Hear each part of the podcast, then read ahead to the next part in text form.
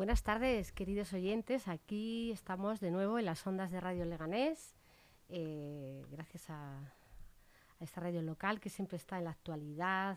Les agradecemos de todo corazón que nos den un hueco para hablar de libros, de literatura, de escritura y de todo este mundo que tanto nos fascina. Y buenas tardes, Sebacano, que me acompañas hoy de nuevo. Buenas tardes, Isabel.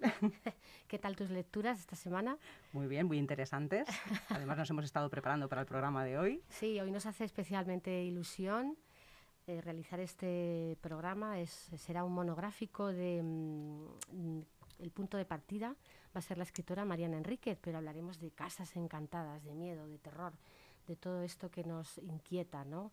A veces eh, que no conocemos, ¿no? Y que, y que siempre está ahí un poquito en la sombra.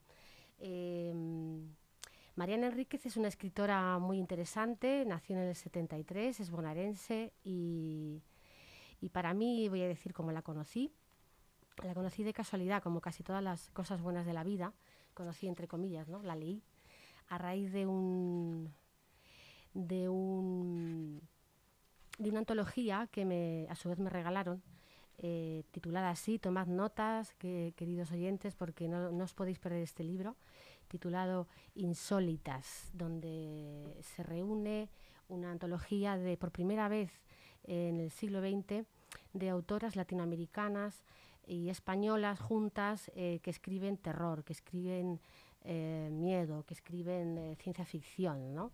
Entonces es un libro editado por páginas de espuma y que podéis, como no, encontrar en la Libre de Barrio, allí en la calle Verde, Villaverde número 4 de Leganés, ¿no? Vuestra librería de confianza.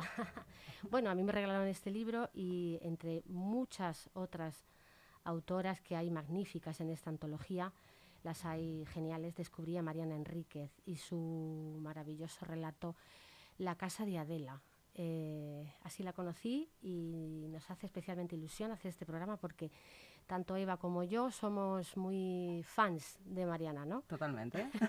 así que si te apetece, vamos a leer un, un, pequeño extracto de su relato La casa de Adela y vamos a adentrarnos después en este terrorífico mundo de las casas encantadas. Así que Eva, cuando quieras. Pues vamos allá. Todos los días pienso en Adela y si durante el día no aparece su recuerdo, las pecas, los dientes amarillos, el pelo rubio demasiado fino, el muñón en el hombro, las botitas de gamuza, regresa de noche, en sueños. Los sueños con Adela son todos distintos, pero nunca falta la lluvia ni faltamos mi hermano y yo.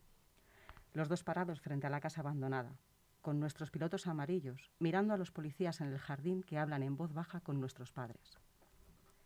Nos hicimos amigos porque ella era una princesa de suburbio, mimada en su enorme chalet inglés insertado en nuestro barrio gris de Lanús, tan diferente que parecía un castillo, y sus habitantes, los señores y nosotros, los siervos, en nuestras casas cuadradas de cemento con jardines raquíticos.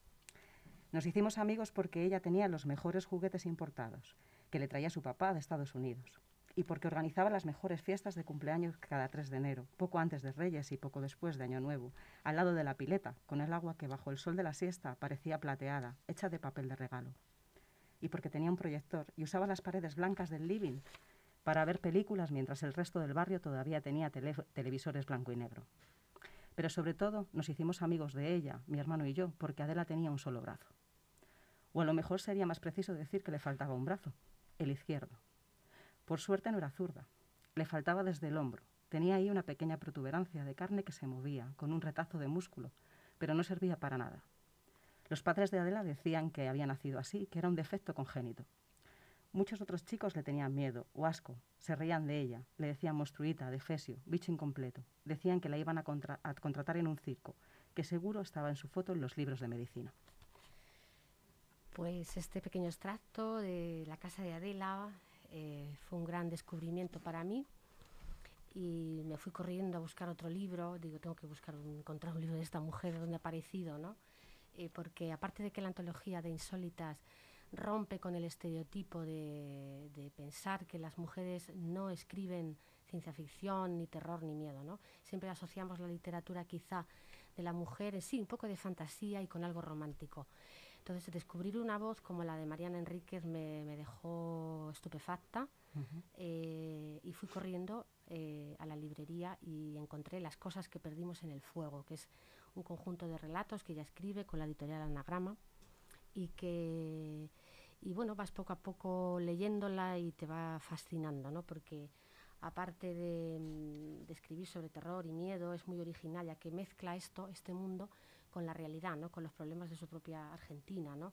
problemas como pues, eh, los problemas económicos, la, la diversidad, eh, eh, los problemas políticos, es decir, que no se limita al miedo y al terror, ¿no? sino que encima es, es un, una gran escritora que mezcla también lo sociológico. Y ya dejo de hablar porque quiero escuchar a Eva. Eva, ¿y tú cómo descubriste a Mariana? pues mira, yo a Mariana la, la conocí y me gustaría así ah, adentrarme ya en lo que estamos hablando del, del miedo, ¿no? De, del misterio. Realmente la conocí por, por, casualidad, pero yo creo que su libro me eligió a mí en vez de yo a, a, a ella, ¿no? Eh, igual iba buscando varios regalos para Navidad eh, y al entrar a la, a la libre pues había un libro que estaba puesto en la estantería y no paraba yo de echarle el ojillo, ¿no? Con el rabillo del ojo a, a nuestra, pero yo la conocí con otro, otro, otro libro, realmente con su novela. Ajá. ¿Vale? Estamos hablando, esta parte que hemos leído es La Casa de Adela, de Adela que es un, un relato del de, eh, libro de, de, Lo que perdimos en el fuego, pero yo, yo realmente conozco a Mariana a través de su novela Nuestra parte de noche. Exacto, ¿no? Y así hablando de, bueno, somos lectores, todos los amigos, y, y hablando, he descubierto a Mariana, y dice, yo también he descubierto a una Mariana, y será la misma. y era la misma. Y, era la misma. Sí. Y entonces, eh, eh, yo creo que hay que destacar dos cosas de este relato, que fue una la que te llevó a ti y otra uh -huh. la que me llevó a mí, ¿no? Por un lado, a mí creo que hay que hablar de, de ese personaje que es Adela, que Eso es un gran es. descubrimiento, y que da pie a la novela que tú aparece, ¿no? Como llave mágica, ¿no? Eh, Eso es. Entiendo dentro de la novela que tú leíste y luego de Casas Encantadas, que hablaremos un poquito más adelante. Eso es. Háblanos de esta Adela en la novela y cómo de un relato, ¿no? Eh, llama uh -huh. la atención, se, se, convierte en llave mágica para una novela, ¿no? Eso es. El personaje de Adela es, es muy interesante y ahí yo creo que también reside y, eh, la gran inteligencia de, de la escritora Mariana Enríquez, el cómo a través de, un personaje que en el relato es el personaje, por así decirlo, principal, pero llevado a la novela, realmente es, una herramienta para poder comprender, para poder dar, el, para poder cerrar el círculo, que en este caso es el círculo de, la novela, o, como a mí me gustaría decirlo, el círculo mágico que realmente viene impregnado en el libro. Adela es un personaje que tiene realmente muchísimo simbolismo. Sí. O sea, no, no, quiero destripar mucho porque realmente claro. eh, el, el, relato es para mí como una especie de boceto de lo que realmente luego ha sido la novela. Entonces no, no quiero destripar nada, no, no quiero hacer un spoiler, porque, porque significa muchísimo, pero realmente el personaje de Adela es eh, la clave principal de, de, lo que es todo un, ¿cómo diría yo?, un, un género en sí mismo, ¿vale? Eh, uh -huh. Podríamos decir género de terror o de, o de horror, depende cómo lo queramos entender, pero hecho de una manera tan actual, tan contemporánea, tan, tan al día, uh -huh. que realmente eh, deja eh, o, o te, te, da ese miedo, ¿vale? Que, que, te deja pensando el realmente qué estoy leyendo, ¿vale? O sea, ¿qué es, qué es lo que a mí me está haciendo ahora mismo que se me pongan los pelos de punta. Exacto, ¿no? Esa mezcla de terror y a veces de lo cotidiano y de Eso una es. realidad social, ¿no? Todo. Totalmente. Me hablabas de que la novela uh -huh. tiene muchísima simbología, todo muy encriptado, es decir, que la autora sabe muy bien dónde moverse dentro de lo paranormal. Sí. Eh, también de lo esotérico. Danos alguna pista, algo que aparezca. Os voy a dar una pequeña pistita. Mira, ya, eh, realmente a, Mariana Enríquez, eh, que se le podrían preguntar muchísimas cosas en, en una entrevista, eh, yo creo que es una de las escritoras que, que podría, que cuando lees sus libros y sus relatos, yo creo que todo lector fantasearía con poder sentarse con ella para poder hacerle mil preguntas. Sí. a mí realmente me encantaría saber eh, de dónde ha sacado tantísimo conocimiento por el mundo esotérico. Es una novela y son unos relatos que se disfrutan por parte de cualquier persona. Pero realmente, si, si tenemos un, un, poquito de conocimiento esotérico, o, o, también si nos vamos al lado de lo que es la psicología, por así decirlo, uh -huh. se puede disfrutar aún más, precisamente porque se captan todavía muchísimo mejor todos esos símbolos que aparecen de manera muy, muy específica en la, en la novela, muy clara, pero que podemos llegar a pasar por alto. Por ejemplo, te voy a decir solamente uno, que para mí es el, el de ponerle el lacito a la, novela y al relato, que es el, el por qué Adela ¿no? nos cuenta una niña, una niña eh, pequeña, ¿no? yo qué sé, pues unos ocho años, nueve años, nos imaginamos que tendrá Adela y sus amigos, que nos la pintan tan bonita, ¿no? tan, tan rubia, tan, tan cándida, pero con un, con un brazo, con un muñón. ¿vale? ¿Por qué le falta a Adela? ¿No? Yo es una de las cosas que me pregunté en la novela. ¿Por qué le falta a Adela el brazo? Y no es cualquier brazo, es su brazo izquierdo. Y luego un poco cómo cuenta ella que lo perdió, ¿no? Esas historias, porque Adela parece, pues, eh, pues eso, una niña que, se inventa pues muchas historias, cuenta historias como muy, muy inverosímiles. fabula eso es, fabula un poquito. Eh, pero realmente ella cuenta algo que es una gran verdad. Ella en, el relato cuenta que, de pequeña su padre la salvó de que se lo, se lo comió un, Doberman, ¿no? Le arrancó, el, le arrancó el brazo, además no cualquier Doberman, un Doberman que se llamaba Infierno. Sí, Infierno. Y eso ya, ¿no? Te hace pensar, ¿no? Dices, oh, Dios mío, ¿dónde nos estamos metiendo? Bueno, pues eh, realmente a mí una de las cosas que me llamó mucho la atención es por qué le faltaba un brazo y era el brazo izquierdo. En el mundo del esoterismo, ¿no? Eh, y más concretamente lo que es la, quiromancia, que es la lectura de, de las manos, eh, cuando nosotros leemos una mano, realmente la mano izquierda, ¿de acuerdo? La mano izquierda simboliza todo aquello que tiene que ver con nuestro subconsciente y que nosotros mismos no controlamos. Entonces fue algo que, se, que te enciende un poco la bombillita y dices, cuidado, ¿Qué se le está, claro, ¿qué se le está, qué le robó el perro infierno, ¿no? El Doberman infierno a Adela. Sí, sí, sí, ¿no? Todo su subconsciente, todo lo que es esa, esa, mm, ese poder sobre sí misma. Cuida con esto, es la única clave que os puedo dar, pero de verdad que, Mariana hace ahí un... lo hila de manera tan fina, tan, tan perfecta, lo siento, pero es que es así, tan perfecta, tanto en el relato como en las dos novelas, o sea, como en la novela después, que de verdad dices... impresiona. Ole, eso es. Yo creo que hay otro valor añadido en Mariana Enríquez que, que ya apuntabas tú, Em, y es que eh, es verdad, ¿no? Eh, tiene un mundo esotérico muy rico que te preguntas de dónde lo ha sacado, ¿no? Eh, porque hay que saber mucho, hay que aprender, hay que estudiar, ¿no? Toda la simbología, todos em, los criptogramas, todo esto, ¿no? Pero a la vez quiere decir que es una escritora muy culta. Ella se, y, una buena periodista, Una buena periodista, es, periodista pero a la vez eh, tiene algo mm, muy interesante y, era lo que también apuntaba siempre Borges como escritor, que es decir, el relato es un prisma y, como tú misma decías, pero a la vez se entiende lo que estoy leyendo, es decir, ella inserta información muy encriptada, muy mm, un poco más elevada, por decirlo de alguna manera, pero a la vez, si tú no sabes eso, igual entiendes la novela. Yo creo que ese es el valor. No entorpece, ¿verdad? Eh, exactamente, no te entorpece en la profundidad ¿no? del relato. Entonces yo creo que eso es una de las cosas que a mí también me ha gustado mucho de, como lectora, ¿no? el hecho de que un relato pues sea accesible a todo el mundo, ¿no? Y que no siempre pensemos en el lector como si fuera alguien tonto, ¿no? Que no entiende el relato. No, a lo mejor es que no lo hemos escrito bien. Ah. Entonces, yo creo que Mariana en esto apunta muy elegantemente y muy y está muy bien, ¿no? Yo también de Adela lo que me impresiona de esta niña que le, que le falta un brazo, ¿no? Es eh, algo también muy, muy humano, que a pesar de que ella es un poco el, el, elemento precursor de este relato, La Casa de Adela y de la novela posterior, eh, sigue conservando esa, mm, esa inocencia. Eh, a pesar de que te la pintan ahí con sus patuquitos, con sus dientes amarillos, con su pelito, ¿no? Esa soledad, ¿no? Eh, ¿En la novela también se refleja? Eh, sí, de hecho la novela, eh, para mi gusto, lo, riza todavía más el rizo, ¿vale?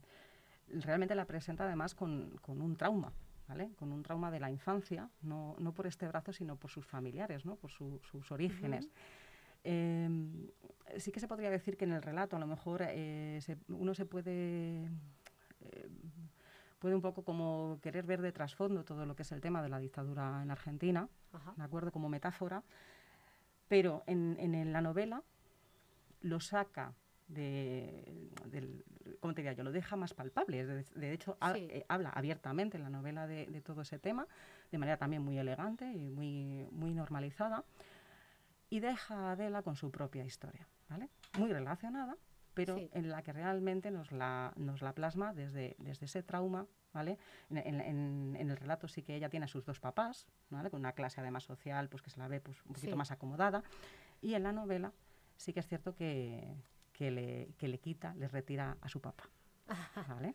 Entonces, bueno, toda esa búsqueda de su padre se desarrolla en la novela relacionada con la casa en la que se meten después.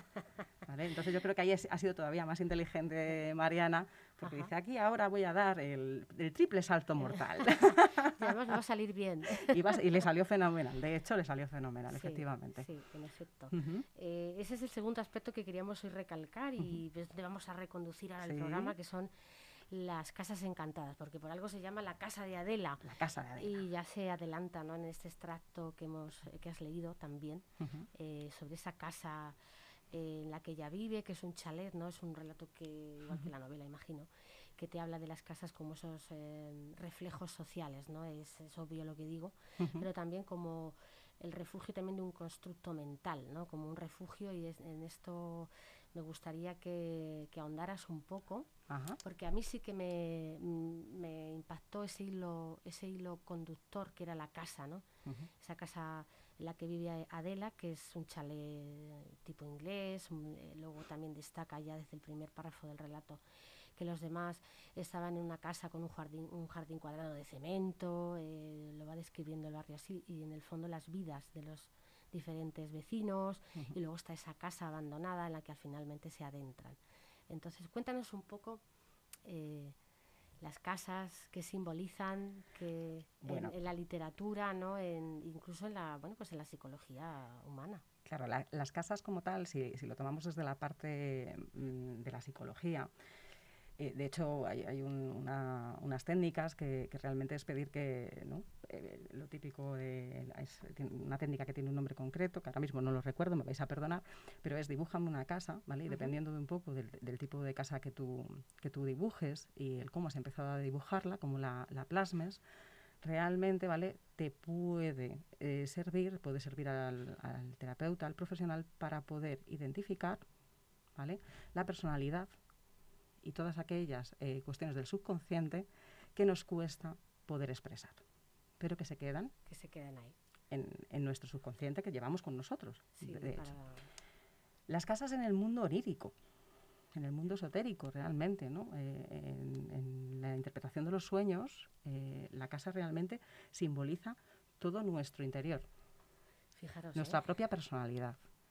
Y dependiendo de la estancia en la que estemos, o con la que soñemos, con la que nosotros fantaseemos, o incluso con la que nosotros experimentemos terrores, va, eh, eh, va muy relacionada con esa parte de nuestro interior, perdón, de nuestro subconsciente, en la que tenemos algún tipo de conflicto. Fíjate, sí, sí.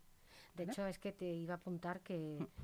que uno de los juegos mm, primigenios que tenemos de niños mm. es construirnos una casa. Yo recuerdo de pequeña eh, construir una casa con toallas o con sábanas, ¿no? En, eh, es, algo que se ve generacionalmente niño tras niño, construir una casa, ¿no? Como un, como un refugio, ¿no? Como es, algo muy... Las casas son realmente nuestra interpretación de, la protección.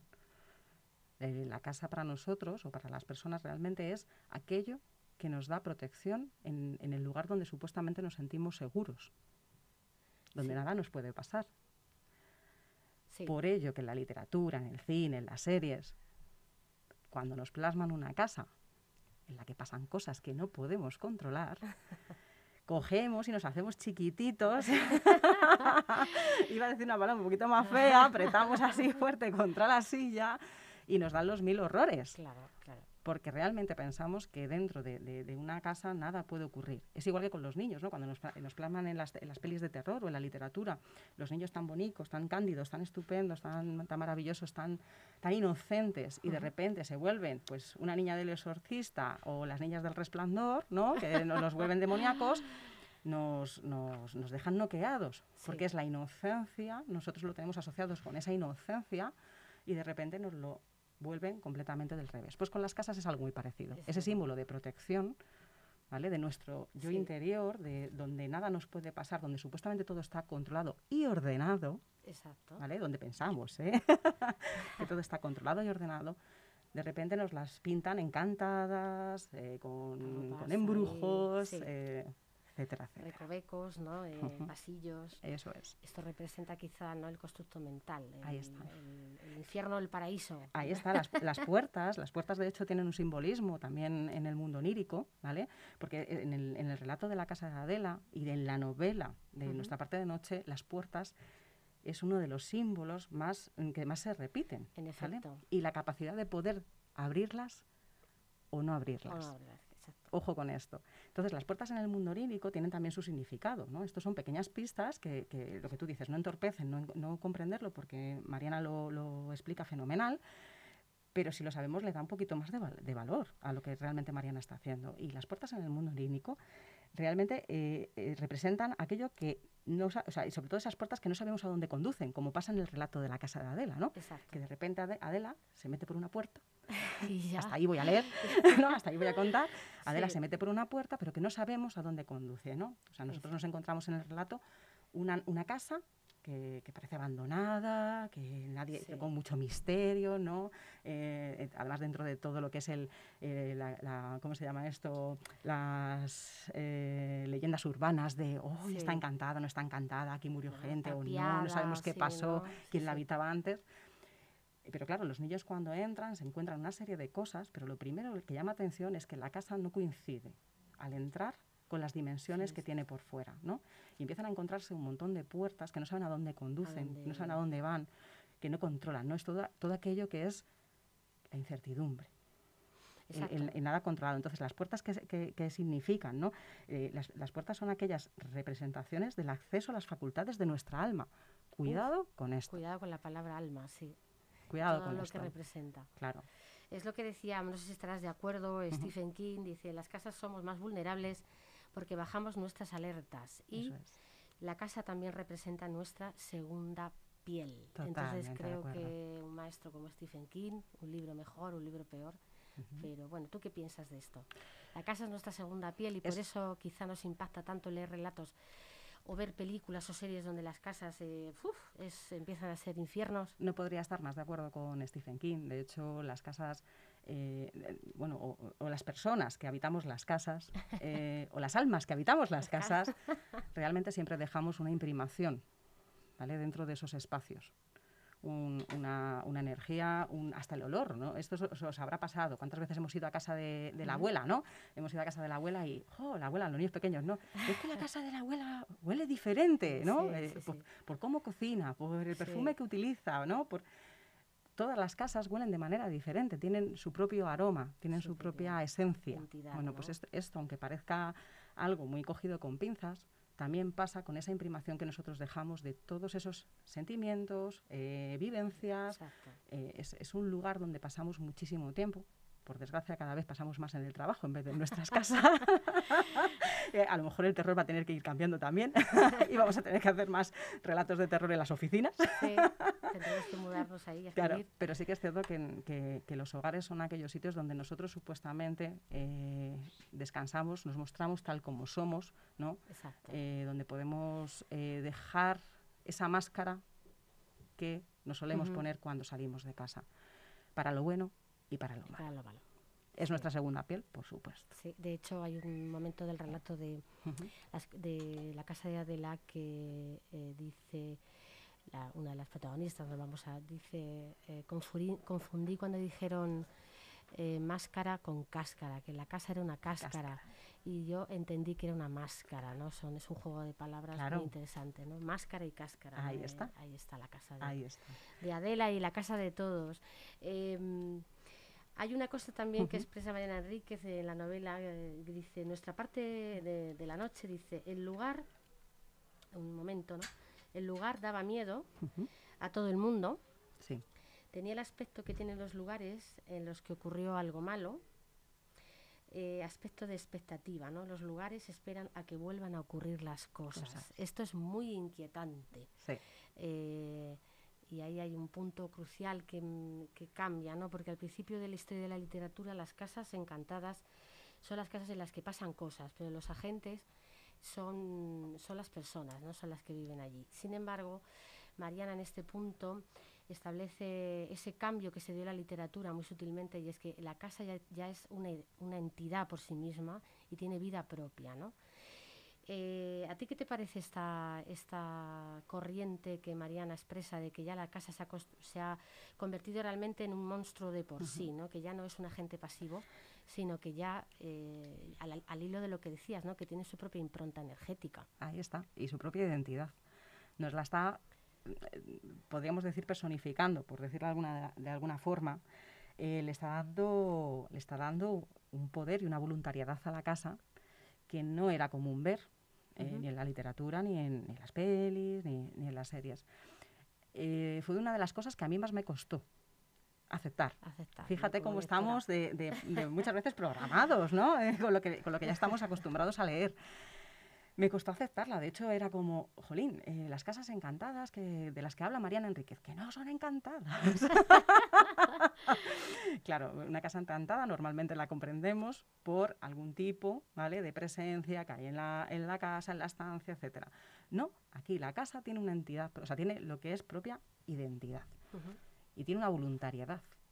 Exacto, las, las casas tienen su propia identidad y su propia sinergia, ¿no? Qué palabra tan rara. Eh, sí, sí, sí. y es verdad, ¿no? Cuando uno entra en casa eh, de alguien ajeno a ti o por primera vez te, te, impulsa, te, te, llega el olor, te llega la luz, ¿no? Y esto impregna la, la, calidez o no. La calidez o no, ¿no? Y te dice mucho de la persona que habita dentro, ¿no?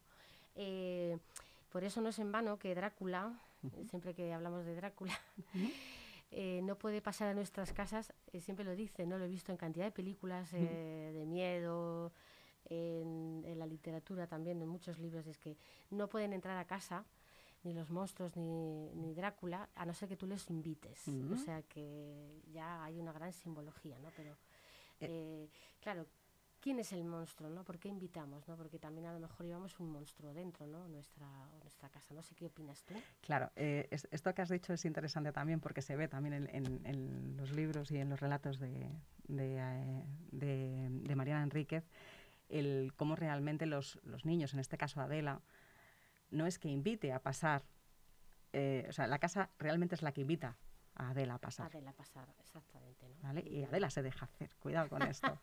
Pero lo que estás diciendo es muy interesante porque, eh, de hecho, el, libro de relatos comienza con una frase, hay, una frase que está en inglés, que dice, bueno, la, leería en, inglés, pero es que leo fatal en inglés, ¿vale? Pero realmente la traducción es, estoy en mi propia mente y estoy preso en la casa equivocada. Exactamente. Ahí, ahí lo dejamos, ¿no? Increíble cuán, difícil, y ya para así un poco para darle el, punto final, eh, un poco para rescatar esa simbología de las casas en la literatura, pero también traerla a, nuestro día a día, cómo es de importante eh, el sentirnos seguros, ese espacio de nosotros mismos de protección de, nuestra propia personalidad, ¿no? Como yo siempre digo, nuestra cabecita.